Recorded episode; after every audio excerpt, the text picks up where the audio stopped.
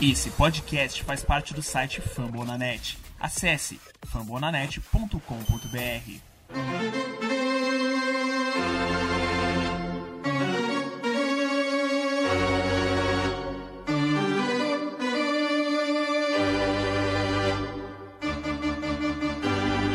It's time for Dodger Baseball.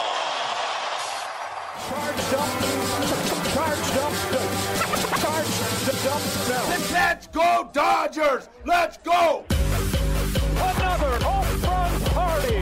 They, they just keep coming at you.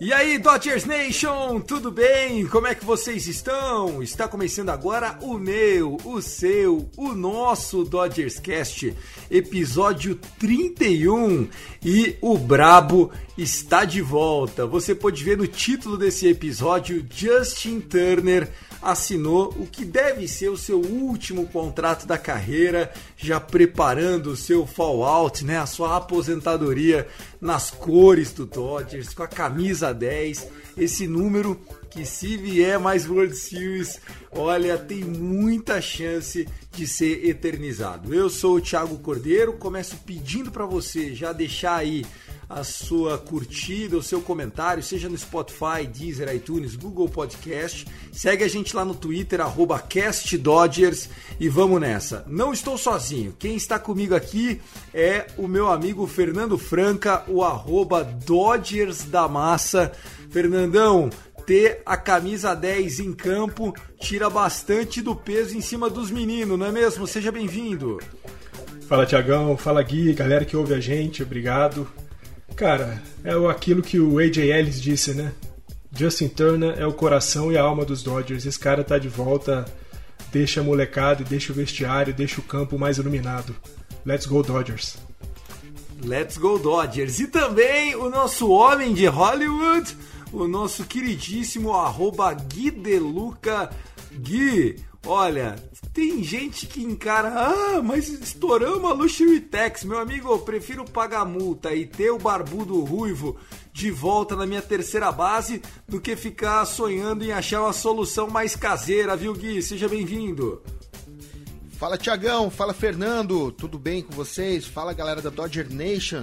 Cara, sem palavras, né? Ter o Justin Turner de volta é é uma alegria pra gente e pelo visto foi uma alegria pros próprios jogadores, né? Porque não é uma coisa normal, mas todos eles foram no Instagram comemorar. Ma- Max Muncy, Corey Seager, todo mundo postou alguma coisa. Então você vê que o cara é amado mesmo. É demais. E é isso, gente. Nós fazemos parte da família Fumble na net. Nós estamos lá embaixo do guarda-chuva do arroba Rebatida Podcast. E é um prazer chegar com vocês para mais um episódio. Vamos nessa!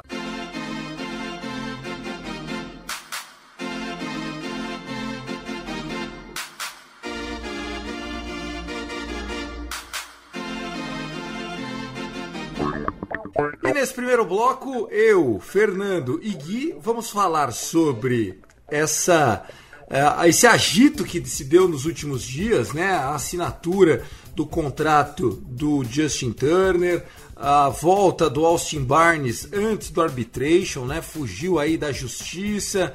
O, o Friedman já assumindo que vai ter que pagar alguma coisa, a gente só não sabe o quanto, fazendo conta. Eu tive uma sacada muito legal em cima do contrato do Trevor Bauer. Nós vamos falar ainda da troca do perfil do nosso elenco, né? A saída do Floro, a saída do Kolarek, quem são os favoritos para formar esse roster de 26 jogadores, né?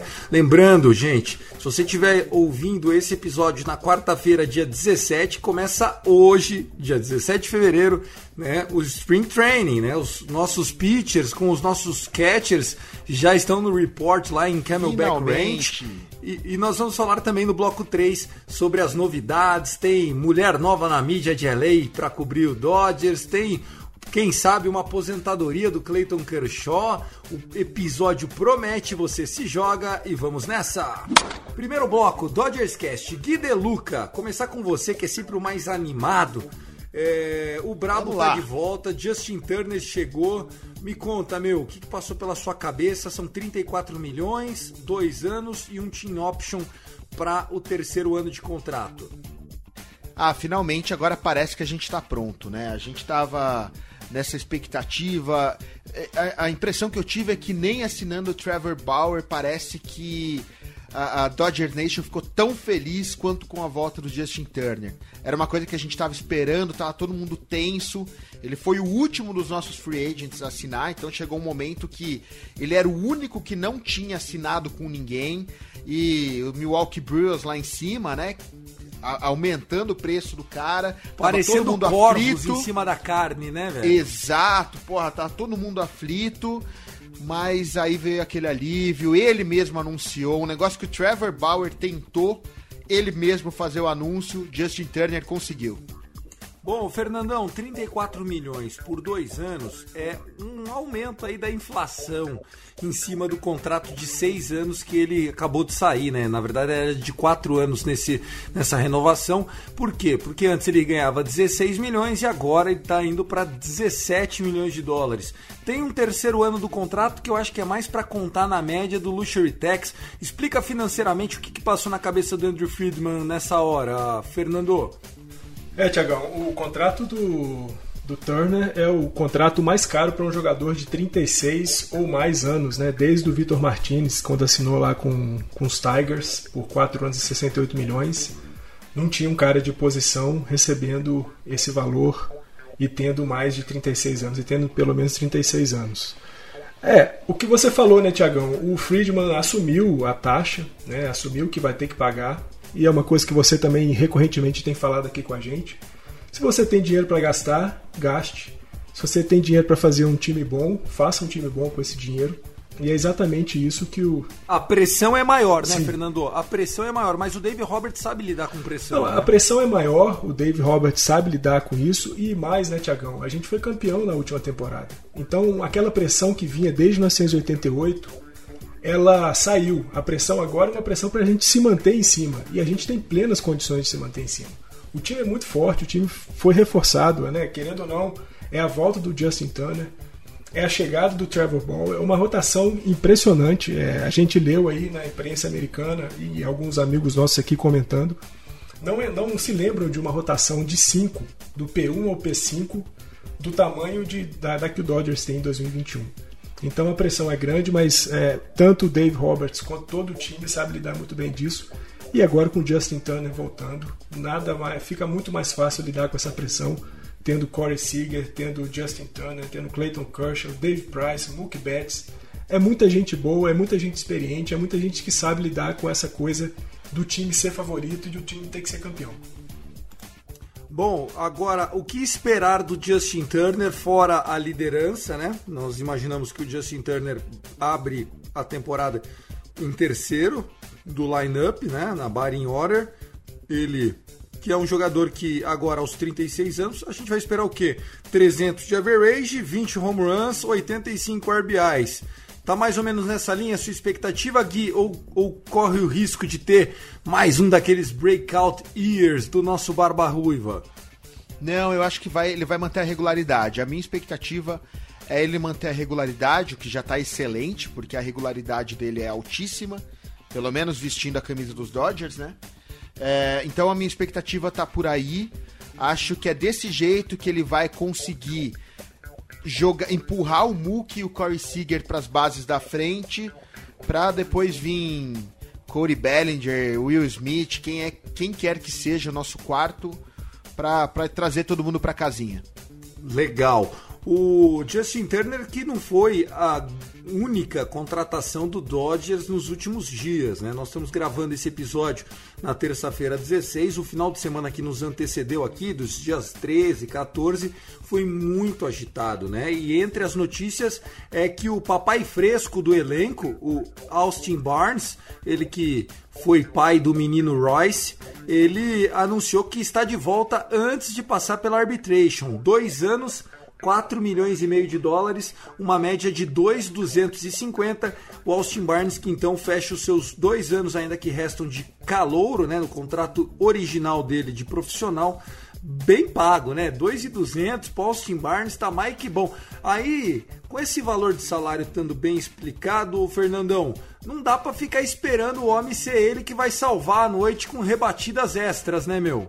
Não, de forma alguma, até porque o Barnes também nunca foi o cara né, de impulsionar corridas, rebatidas fortes. Pelo contrário, pelo né? quando ele chega é uma festa. É, exatamente. Então eu acho que assim, a gente tem um equilíbrio bastante legal ali na posição de catcher. Né? A gente tem um, um, um moleque, que é o Will Smith, que rebate muito, que não compromete defensivamente, apesar de né, ter cometido um, um grave erro no jogo 4 da World Series 2020, mas isso já ficou para trás, a gente já é campeão. Em compensação, a gente tem um cara regularíssimo, de altíssima, qualidade na defesa, que é o Austin Barnes, e que desde quando começou a conviver com o Mookie Betts, aprendeu a rebater, né? Não é o cara que rebate a 30, a 29%, mas ele rebatendo ali na casa de 25, 25.4, já está ótimo. É verdade. Inclusive ele não vai ser mais vizinho do Mookie Betts, né? Porque como não vai ter DH na National League esse ano, voltaremos a ter o, o, o, spot do pitcher ali, né? Mas era legal a dobradinha Austin Barnes vindo com o Mookie Betts é, chegando por trás, protegendo ele. Rendeu bem, como você bem lembrou. 2,250 o salário do Austin Barnes. O Will Smith, que ainda está nos primeiros anos do seu contrato, está projetado para ganhar 600 mil dólares aproximadamente. Gui, catcher, estamos bem servido também, né? Ah, sem dúvida nenhuma, né? A gente tem que lembrar que o Austin Barnes é o papai de Blake Snell, né? Além do, do, do papai real, ele, é o, ele, tem o Blake Snell no bolso. Isso é bom a gente levar para frente. Mas eu, eu tô bem, tô bem satisfeito.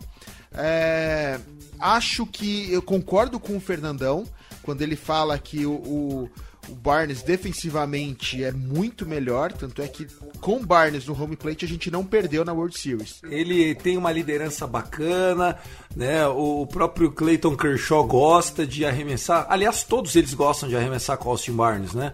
É, Embora o, Will dele, Smith, o frame pitching dele é bem bom. É, o Will Smith é o titular, né? Mas pode ser que a gente veja mais comumente o Will Smith jogando de primeira base, num day off do Turner jogando de terceira base, justamente porque o Austin Barnes até por né, ter sido valorizado aí pelo front office, tem tudo para fazer um grande ano. Quando eu falo um grande ano do Austin Barnes, é isso, né? Bastante aparições, principalmente na hora que entrar o bullpen em campo. Entra também o Austin Barnes para dar uma capitaneada, fazer aquela switch, né? Aquela troca na, na lineup, porque sem DH voltamos à Liga Nacional Raiz, né? Dave Roberts apontando pro montinho a cada, a cada três out no máximo e olha lá, né, meu? Não, é assim, é, eu acho que a, a condição de divisão aí dos jogos para Will Smith e Austin Barnes é mais ou menos assim. Will Smith fazendo uns 90 jogos, Austin Barnes fazendo aí o restante deles. Lembrando sempre né, que quando o Clayton Kershaw arremessa, o cara atrás do home plate é sempre o Austin Barnes, porque ele é o catcher é, preferido do, do Kershaw. Então, é, bom, a gente está muito tranquilo, cara. Eu, eu assim, estou muito satisfeito com essa, com essa movimentação de mercado dos Dodgers. Estou muito satisfeito com o time que foi formado. E se eu já estava certo de que a gente vai brigar por título esse ano, agora as coisas. Eu estou quase batendo o martelo e garantindo o segundo anel seguido pra gente. Viu? Sem complementar, eu concordo com tudo. Tô animado igual o Fernandão, acho que vem. E eu não vejo a hora que essa temporada comece.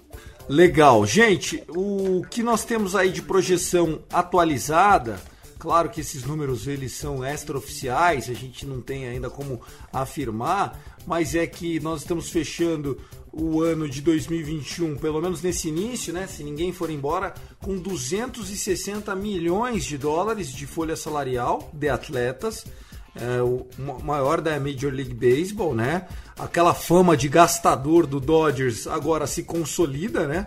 Eu não gostaria de falar isso, mas nós viramos mais ou menos o Yankees dessa geração, né? Gasta sem medo, gasta sorrindo, gasta bebendo, gasta é, pra cima.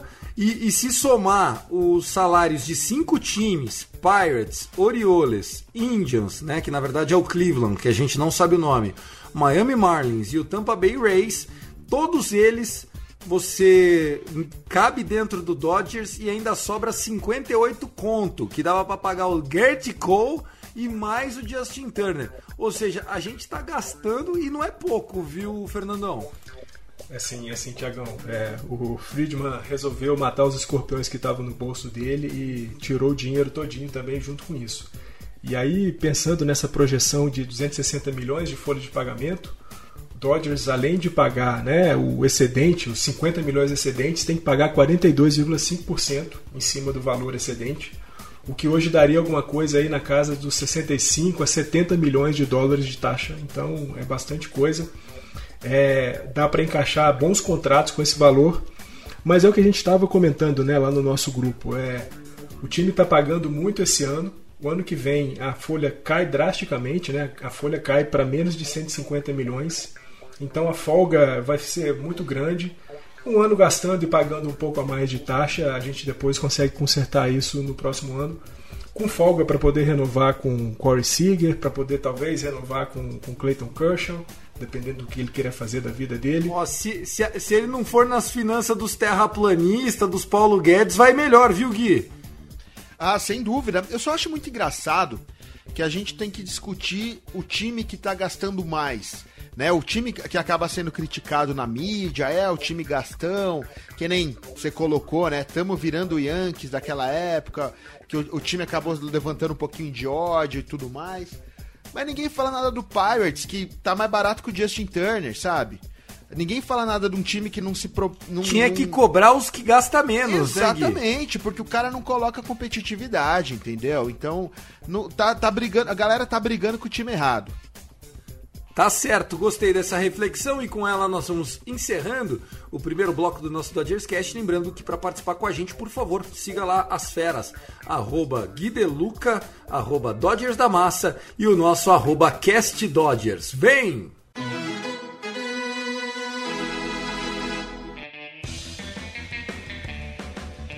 Segundo bloco do seu Dodgers Cast, nós estamos cheios de assuntos aqui mas precisamos falar um pouco sobre as movimentações do Andrew Friedman. A gente está gastando muito, né? Já foi falado. Porém, o Friedman continua formando a farm system do Dodgers, né? Ele sabe que o que é bom tem que vir de casa, porque o caro dá para comprar, mas também sai muito caro, né? E aí pensando nesse sentido, o Dodgers durante o final de semana decretou a saída do Kolarek, canhoto Kolarek, reliever, e do Dylan Floro, Floro que teve uma das eliminações mais importantes da história recente do Dodgers, né, no jogo 6 contra Randy Arozarena, né, o cubano, o míssel cubano, o nosso menino Floro em três arremessos eliminou a Arozarena. Eu não vi ao vivo, mas vendo o VT eu me emocionei e aí, embora esteja satisfeito com as movimentações, eu sinto que o Dodgers pode perder até esses caras que são campeões com mérito, mas não vai fazer falta, viu, Gui? Não, sem dúvida. Eu acho que o Friedman montou um bullpen muito forte. A construção de elenco do Dodgers foi muito forte. Não acho que eles vão fazer falta. Assim como você, eu também não assisti os três arremessos do Flor, porque eu não aguentei. Eu, eu fiquei longe da TV. Eu também. É, não, não tinha como. Mas eu não, não acho que o Bullpen enfraqueceu, muito pelo contrário. É, eu acho que foi, foi muito pontual tudo que o Friedman fez. Ele trouxe o, o ídolo da galera, ele trouxe o Sayang e ele reformou nosso Bullpen. E, e pensou, como você bem colocou, na nossa Farm System. Eu achei cirúrgico e incrível esses movimentos dele. E o dinheiro é, outro papo. Professor Fernando, gostaria que o senhor viesse então com a descrição, a ficha corrida, quem vai e quem vem nessas duas trocas, se teve mais movimentação, agora é a hora do classificado do Andrew Friedman. É isso aí, Tiagão, vamos nessa. Bom, é, a gente tinha reclamado lá no, no episódio 29, né, que a, a, o mercado dos Dodgers estava muito parado, e aí no 30 veio é, Trevor Bauer, e agora no 31 estamos falando de Justin Turner, de Austin Barnes, e dessa galera que foi trocada aí. O Floro foi para o Miami, né, e na troca vieram dois arremessadores, o Alex Vezia, que é um canhoto, e o Kyle Hurt, que é um direito, um destro. É, Alex Vezia é uma figura um, quanto, um tanto quanto contestável, é, tem uma participação meio um tanto quanto fraca na, na, na, MLB, mas é um cara que a gente sabe que pode ser construído pela, pela o corpo técnico dos Dodgers e vai dar muito certo.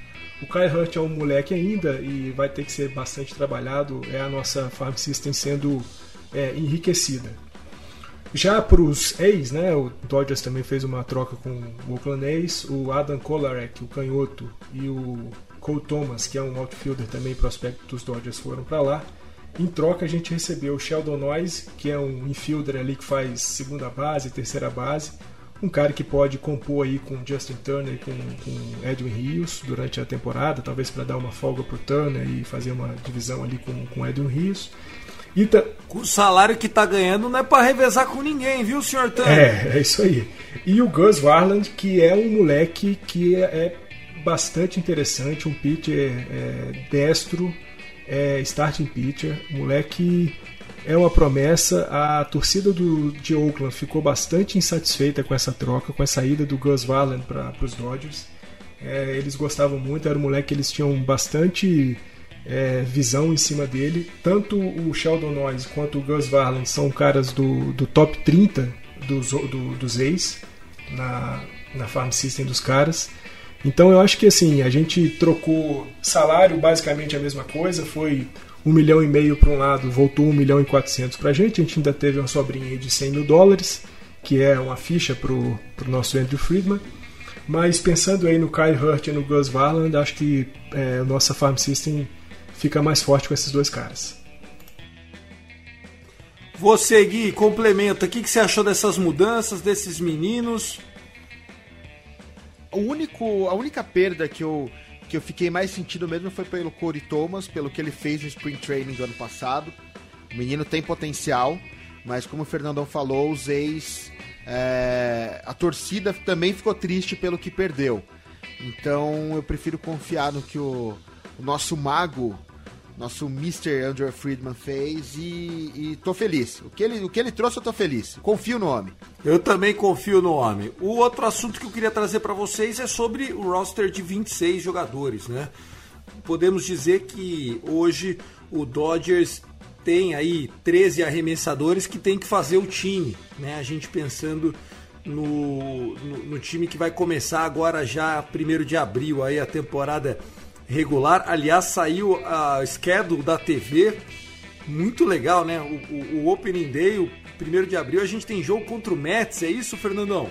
Ou é contra o Colorado? Alguma coisa assim. Assim, Tiagão, a gente começa né, a nossa temporada com quatro jogos lá no Colorado, depois volta para Califórnia, faz três partidas contra Oakland, e só depois estreamos em casa ah, agora você me pegou, eu não vou me lembrar quem é o, o, nosso time em casa, mas. Agora começa o Spring Training de fato e nós temos como arremessadores aí a nossa projeção de rotação é que nós tenhamos o Clayton Kershaw, Walker Buehler, Trevor Bauer, David Price e aí Julio Urias, nós tenhamos, por exemplo, Dustin May, né, também fazendo um long reliever, nós temos o nosso querido Tom Gonsolin com o Catman. E aí vem os jogadores de bullpen, né, Bruce Dargaterol, Blake Trinan, Kellen Jensen, o, o, o, time está muito forte e já está perto dos 26. Eu estava fazendo um exercício aqui, meninos, e dá para ter 13, reba 13 arremessadores e 12, 11 rebatedores agora. O time que vai começar o ano, se for perder jogador agora, fazer um dump de salário, é meio que dar um contrato grande e pegar um moleque, né, Gui? Ah, com certeza. Eu acho que se o Friedman ainda não parou de trabalhar, é isso que ele vai fazer.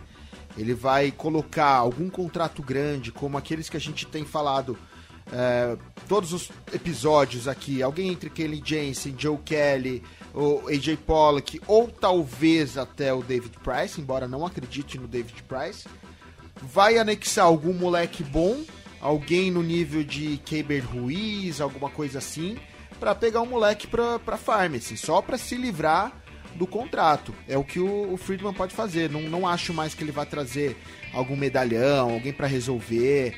É, eu acho que o Coringa ele já trouxe o, o menino do Oakland, aí ele já veio para ser o Coringa, que era o Kiki Hernandes. Sim, só para lembrar, o Washington Nationals é o nosso, é nosso jogo de estreia em casa, no Dodger Stadium, depois dos sete jogos fora. Assim, a gente ainda tem alguns caras é, canhotos aí, a gente tá vendo, eu tava dando uma olhada no, no Active Roster do, dos Dodgers, né? E a gente tem ainda o Scott Alexander, é o canhoto, mas é aquilo, né? Mas ele não foi trocado, o Scott Alexander? Não, Alexander não, Floro, né? Não, o Floro, o Colaek o Spores, o, o Spores foi embora. É, o jo Josh ah, Spores. O, Ale o Alexander ainda recebeu uma grana extra ainda para poder ficar nos Dodgers. Ainda teve um... Puta merda, vamos ter que aguentar ainda teve ele mais um, um aumento de salário Deus. ainda. Então a gente tá de canhoto. A gente tem o Scott Alexander, a gente sabe como é que o cara é, né? Bastante walks, às vezes umas pancadinhas. Não é nada muito confiável. No comecinho da, da Free Agency, a gente teve uma negociação com o Philadelphia Phillies. A gente trouxe o Garrett Clevenger, não é o, né, o Mike Clevenger, que a gente desejou um certo período da temporada passada, mas é o Garrett Clevenger, que é um canhoto também. É, é, é o Clevenger é, saudável. Clevenger saudável. É o, saudável. é o Clevenger que tem cotovelo, é esse cara que veio da, da dos Phillies. E o Alex Vezia, ele tá no, no, no, ativo, né, no roster ativo dos, dos Dodgers, dos 25, 26. Resta saber se de fato ele vai ser um cara a ser trabalhado para jogar, para fazer jogos. Eu não acredito ainda, mas ele tá no nosso active roster.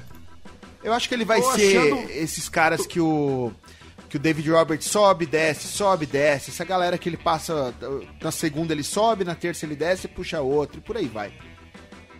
Bom, eu achei fraco os nossos canhotos. Não sei se é uma informação relevante, mas não gostei. Acho que um pouco pobre. A boa notícia é que Victor Gonzalez né, vai entrar em posições aí de alta temperatura, como eles costumam utilizar a expressão, né? Uh, de jogo, em situações do jogo de, de uma alta intensidade, mas eu acho que é, depender de Scott Alexander não dá futuro para ninguém. Tiagão, só, só para complementar rapidamente. Pode falar. É, lembrando que assim, como a gente tem é, bastante gente para começar jogos, né? A gente tem além dos nossos cinco, ainda podemos colocar Dustin May e o, e o Tony Gonzoli nessa brincadeira. Não é difícil pensar que o Julio Urias vai fazer em, alguns, em algum momento da temporada ou em alguns jogos a função de reliever, né? Então a gente tem o Vitor Gonzalez, o nosso moleque mexicano fantástico, e tem o nosso Mexican Boy, Julio Urias, que vai também fazer às vezes de, de arremessador de bullpen. Então, eu, eu concordo com você. Esses nomes que a gente falou aqui, Alexander, Clevenger, é, Vezia, nenhum deles encantam, sem dúvida alguma. Mas acho que a garantia ali com Urias e Gonzalez deixa a gente mais tranquilo. Bom, espero ser coisa da minha cabeça. Vamos ver como que isso se desencanta nos próximos dias. Mas tá aí. Segundo bloco para conta, vamos pro terceiro bloco mais animado deles, com alguns assuntos, algumas curiosidades. Não perde de acompanhar aí que tá bem legal.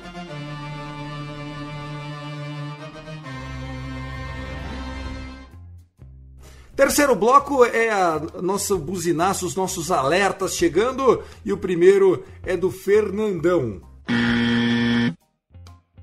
É, Tiagão, Gui, Nação Dodgers. É, no dia 10 de fevereiro, Los Angeles Times publicou uma, uma matéria, um artigo, entrevista muito legal do Jorge Castillo com o nosso querido, amado Clayton Kershaw, fazendo uma cobertura do dia todo do, do Kershaw, da retomada, né, da preparação física dele, na casa dele lá no Texas, lá pertinho de, de Dallas.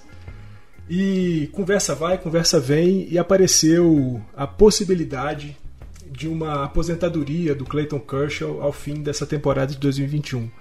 Ele é, não negou de forma alguma a possibilidade, mas também é, disse que não saberia dizer naquele momento se ele vai ou não se aposentar, se essa é ou não a última temporada dele com os Dodgers. Lembrando que é, o contrato do, do Clayton Kershaw se encerra ao fim dessa temporada, ou seja, a partir de 2022 ele é um agente livre, ele pode assinar com qualquer outro time, ele pode assinar de novo com a gente, se for possível e preciso.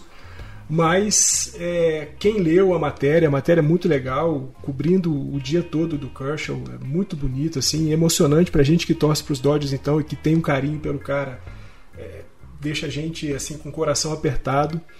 Mas quando você vai vendo ali nas entrelinhas a fala do Kershaw, a fala da própria esposa do, Clay, do Clayton Kershaw, não, a Helen Kershaw, a possibilidade de uma aposentadoria é bem, bem real. E aí a gente começa a entender um pouco dessas movimentações aí do Friedman trazendo Trevor Bauer, é, fortalecendo a relação com, com Walker Buehler, o, pró o próprio David Price ficando por mais um ano com a gente. É triste, mas é verdadeiro. A possibilidade de a gente não ter mais o Clayton Kershaw a partir de 2022 é, é grande. É grande, a gente sabe, ele vem lutando aí há algum tempo com contusões, ele teve uma queda de rendimento, a bola rápida dele já não é tão mais rápida assim, ele teve que se reinventar nos arremessos. A própria bola curva dele, né, que foi tão característica, ele já não usa tanto quanto ele usava anteriormente. Em certa medida da, da, da entrevista, ele fala que ele não está desestimulado para voltar a treinar e, e a, pensar na, na, na, temporada, mas ele volta com um espírito diferente, é, espírito diferente porque ele sabe que é o último ano de contrato, espírito diferente porque ele sabe que não vai ter mais a pressão dos outros anos para ser campeão, apesar de ele saber que ele vai ter que jogar para ser campeão. E uma coisa bastante interessante que ele diz na, na matéria é que o que ele almeja agora, o que ele busca agora, é continuar sendo respeitado pelos companheiros e jogar o melhor beisebol que ele pode jogar. Então, aguardemos aí o desenrolar dessa história, mas vamos começar a preparar o coração e a mente, porque o nosso CK22 pode não estar mais em 2022. Gui, você, você leu a matéria, o que, que você acha? É um assunto pesado, né, cara? Com certeza a gente vai falar mais disso ao longo da temporada. Eu li a matéria, sim. É, eu tive esse mesmo sentimento. Num primeiro momento, eu, eu, confesso que eu fiquei até desesperado, até joguei lá no nosso grupo. É, falei, o que, que é isso e tudo mais. E com o tempo, refletindo um pouco, eu acho que esses pontos que o Fernandão levantou é, fazem total sentido.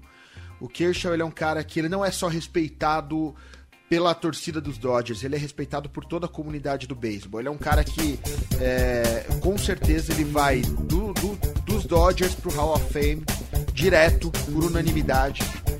É, ele é um cara família, ele é um cara que. Ele, ele é um bom representante, representante do beisebol, sabe? Da comunidade do beisebol. Então é muito triste a gente perder um cara igual ele, um cara que, que dá prazer ver o cara sorrindo lá no dugout todo jogo.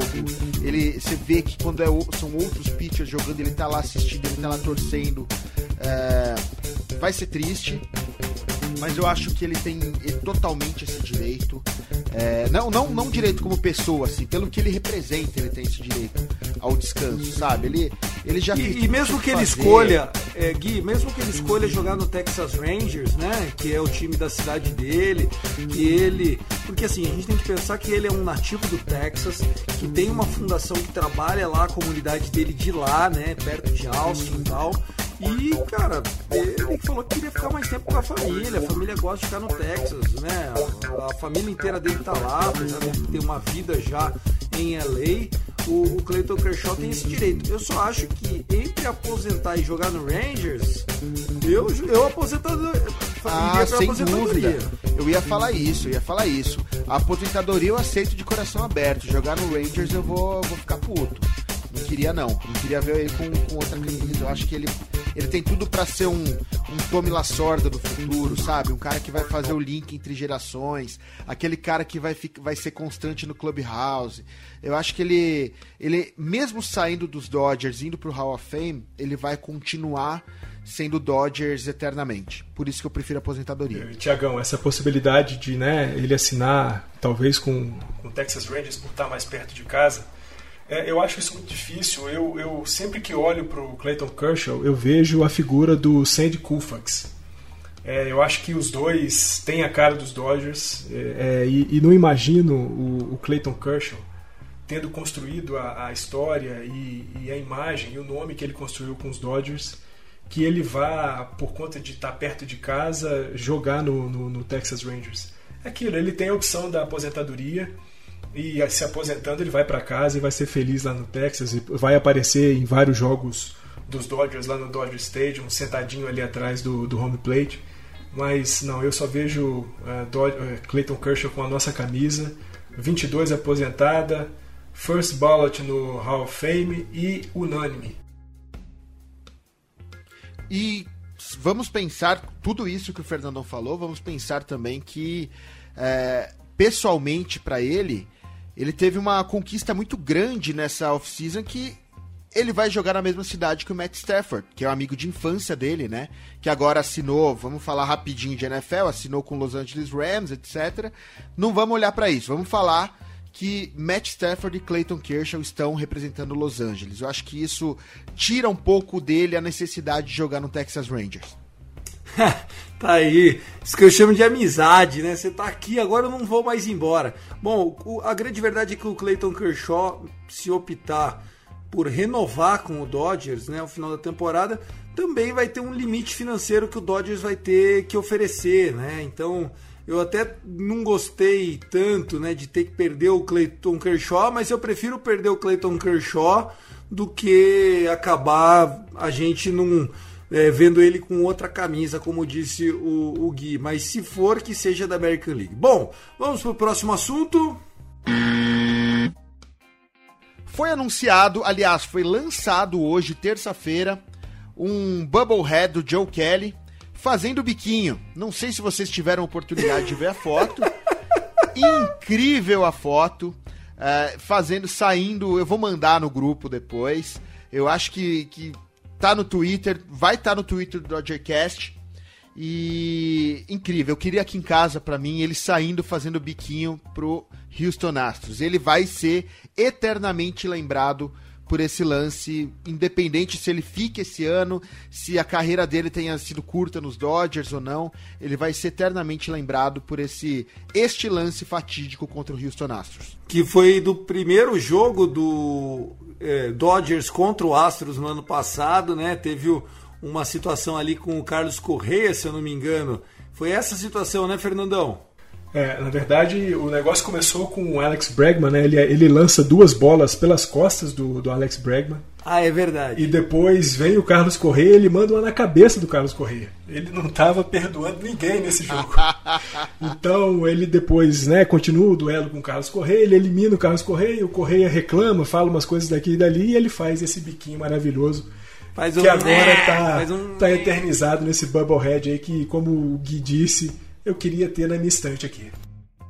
Nossa, sem dúvida. Mas se fosse para escolher um Bubblehead, qual que seria o seu Bubblehead, Gui? Um que lançaram há pouco tempo do lance do Cody Bellinger é, pegando, roubando o home run do Tatis. Cara, tem um Bubblehead desse? Fizeram. Meu Deus, que sorte que eu moro no Brasil, senão eu ia estar empenhado em coisas do Dodgers. E Fernando... fizeram também, e fizeram também o do da queimada do Justin Turner. Aquela, aquele mergulho clássico, fizeram aquele também. Da hora, aquele contra o Atlanta Braves no jogo 7, né? Foi, foi ali o out da, da, da, da, da National League Championship Series. Você, Fernandão, qual que seria o seu Bubblehead dos sonhos? Ah, Tiagão, esse, esse Bubblehead aí da queimada do, do Justin Turner é maravilhoso, né? Porque aquele momento do jogo, é, Atlanta vencia 3 a 2 os caras com grande possibilidade de anotar mais uma corrida. E ele queima o Desby Swenson, que tenta ir pro home plate. E o Austin Riley, quando vem da segunda para a terceira, ele joga a bola ali pro, pro Seager. E o Seager queima ali a queimada dupla que salva aquela entrada dos Dodgers. Então, essa do Justin Turner seria maravilhosa. Muito bom, gostei. O meu Bubblehead do sonho seria ter um Bubblehead do Vince Scully, cara. Seria um sonho ter o Bubblehead do Vince Scully. É, e daqueles bem raiz mesmo, aqueles Bubblehead que tem quando tem a Bubblehead Night de alguém lá no, no Dodgers Stadium, sabe, Gui? Sei. É demais esse Bubblehead. É, esse Bubblehead Night, já tive a oportunidade de pegar um com, com o André Ifer lá. Esse eu tenho na minha estante, com a camisa do Brooklyn Dodgers, azul marinha, azul clara, aliás. Lindo, lindo, lindo. É, é meu xodó aqui. E eu também gostaria muito de ter do Vince Scully. É, Cara, se eu for falar aqui todos os Bubbleheads que eu queria de toda a história dos Dodgers, a gente fica até amanhã e faz um programa só disso. Não é à toa que tem Bubblehead Day, né? É, vamos lá, vamos nessa. Próximo assunto. Bom, teremos um novo sorriso. Pode ser que não seja com o mesmo carisma inicial de Alana Rizzo, mas a nova morena da eh, Sportsnet LA, né, da Spectrum, é a Kirsten Watson. A Kirsten Watson será a nova co-host, repórter de campo do Dodgers, foi anunciada pelo time, né? E ela chega para substituir uma lenda, uma lenda chamada Alana Rizzo. Gostou da, da Watson? Já conhecia ela, Gui? Eu sabia do trabalho dela quando ela trabalhava ainda para Sportsnet, mas ela fazia NFL, né? Então eu sabia da existência dela, vi uma coisinha ou outra e recebi com bastante entusiasmo essa mudança. Vou sentir muita falta da Lana Rizzo. É, ela parece que ela fazia parte do nosso roster, né? Ela era tão presente e seguia ela nas redes sociais, ela trazia imagens de bastidores, ela filmava um monte de coisa, principalmente nos estádios vazios. É, vai fazer muita falta, mas ela tá dando sequência na carreira dela aí, outros projetos, tudo mais. E daremos, receberemos com muito sorriso nossa nova host, nossa nova Com cara. muito sorriso. Eita, rei do trocadilho esse aqui. Bom, gostei. Fernandão, o que, que você achou da nossa Kirsten Watson? Ah, Tiagão, assim, a primeira coisa é a gente nunca querer comparar o Watson com a Lana Rizzo, né? É até uma maldade com a Kirsten Watson que vai começar a construir sua história junto com os Dodgers. A Lana Rizzo era um ícone das transmissões, né? ali com o Oriel Rochaiser, com o Joey Davis, e ela era o trio perfeito, era sempre muito legal, ela tinha muita intimidade com todo o time dos Dodgers. É, tem uma conversa histórica dela com, com o Kike Hernandes, quando um, um drone sobrevoa o Kike Hernandes e ele diz que está correndo risco de vida e sai correndo, e é uma gargalhada geral naquela, naquela transmissão. Foi muito legal ver isso. É, a Kristen Watson eu já conhecia das transmissões de, de NFL, é competentíssima, sabe muita coisa, é, tem desenvoltura, o trabalho que ela faz também no Twitter é muito legal, traz sempre muitas informações. E acho que a gente vai continuar com a mesma alta qualidade que a gente tinha com a Lana Rizzo.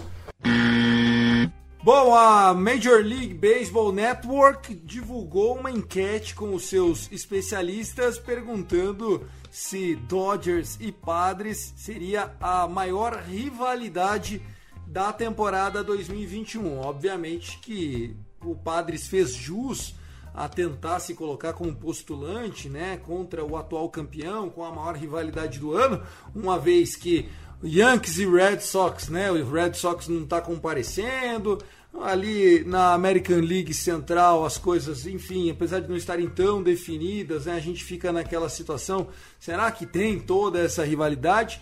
Mas aí vem um grupo de torcedores do Dodgers que tirou sarro da situação, porque a freguesia do Padres pro Dodgers é tanta que de 2011 para cá nós temos um total de 118 a 61 ou seja, quase que o dobro, seria aí 660 de aproveitamento contra o Padre. 660 é, vamos dizer assim, uma season de mais de 100 vitórias. O que, que vocês acham, Fernandão? É a maior rivalidade do ano ou Padres e Dodgers não é mais clássico? Ah, Tiagão, bom, pensando no jogo, né? Apenas no jogo e naquilo que Padres e Dodgers estão construindo, os Padres desde a temporada passada e agora nessa, eu acho que ali na nossa divisão oeste da Liga Nacional, sem dúvida alguma, vai, vai, vão ser as séries mais legais de assistir. É, os caras vão querer ganhar da gente, eles estão pensando que podem ganhar a divisão, estão pensando que podem ganhar a, a, a Liga Nacional. Eu continuo achando que o grande adversário dos Dodgers é o Atlanta Braves. É, o time a ser batido é, o Atlanta Braves somos nós e para nós é o Atlanta Braves. esse histórico que você contou aí, né, 66% de vitória nos duelos desde 2011 contra San Diego Padres, mostra que os caras são fregueses. Eles são fregueses. E eu vou dizer, 17 jogos esse ano, eu já falei, a gente vai fazer 11 a 6 em cima dos caras. 11 a 6. San Diego Padres não é o meu rival, não é o nosso rival. Talvez eles nos vejam como rivais deles, mas para mim rival mesmo é São Francisco Giants. Claro, se você acordou do, do congelamento em 2016 para 17, você começa a ver que o único rival que você tem é, na Liga Nacional Oeste é o San Diego Padres. Mas, mesmo pensando em 2020, eu acho que o São Francisco Giants foi muito mais dor de cabeça do que San Diego Padres. Legal, mais algum assunto? Ou vamos ficando por aqui do nosso episódio 31 do Dodgers Cast? Gui, você, consideração final e obrigado, meu irmão. Encerra a conta. Eu agradeço todo mundo, legal estar tá de volta aqui. Valeu, Fernandão, valeu, Thiago, valeu, galera do Dodgers Nation, valeu, galera do grupo do WhatsApp. Tamo junto e até a próxima. Valeu, valeu mesmo. Fernandão, um dado histórico aqui. É, trouxeram o percentual de vitórias de todas as franquias na história da Major League Baseball, aquelas que estão atuando, desde a primeira temporada profissional em 1876 até 2020. Não é o número de vitórias, é o percentual de vitórias. O New York Yankees aparece em primeiro lugar no ranking, uma percentual de vitórias de 57% aproximadamente, bastante, é muito acima do segundo colocado, que é o São Francisco Giants, nosso arquirrival ali de São Francisco. O Dodgers aparece na terceira colocação. Fernandão, qual é o time mais perdedor da história do beisebol entre os atuais? Quer arriscar? Pô, Tiagão, aí você é maldade com os rapazes, né? Eles estão pensando que são grandes.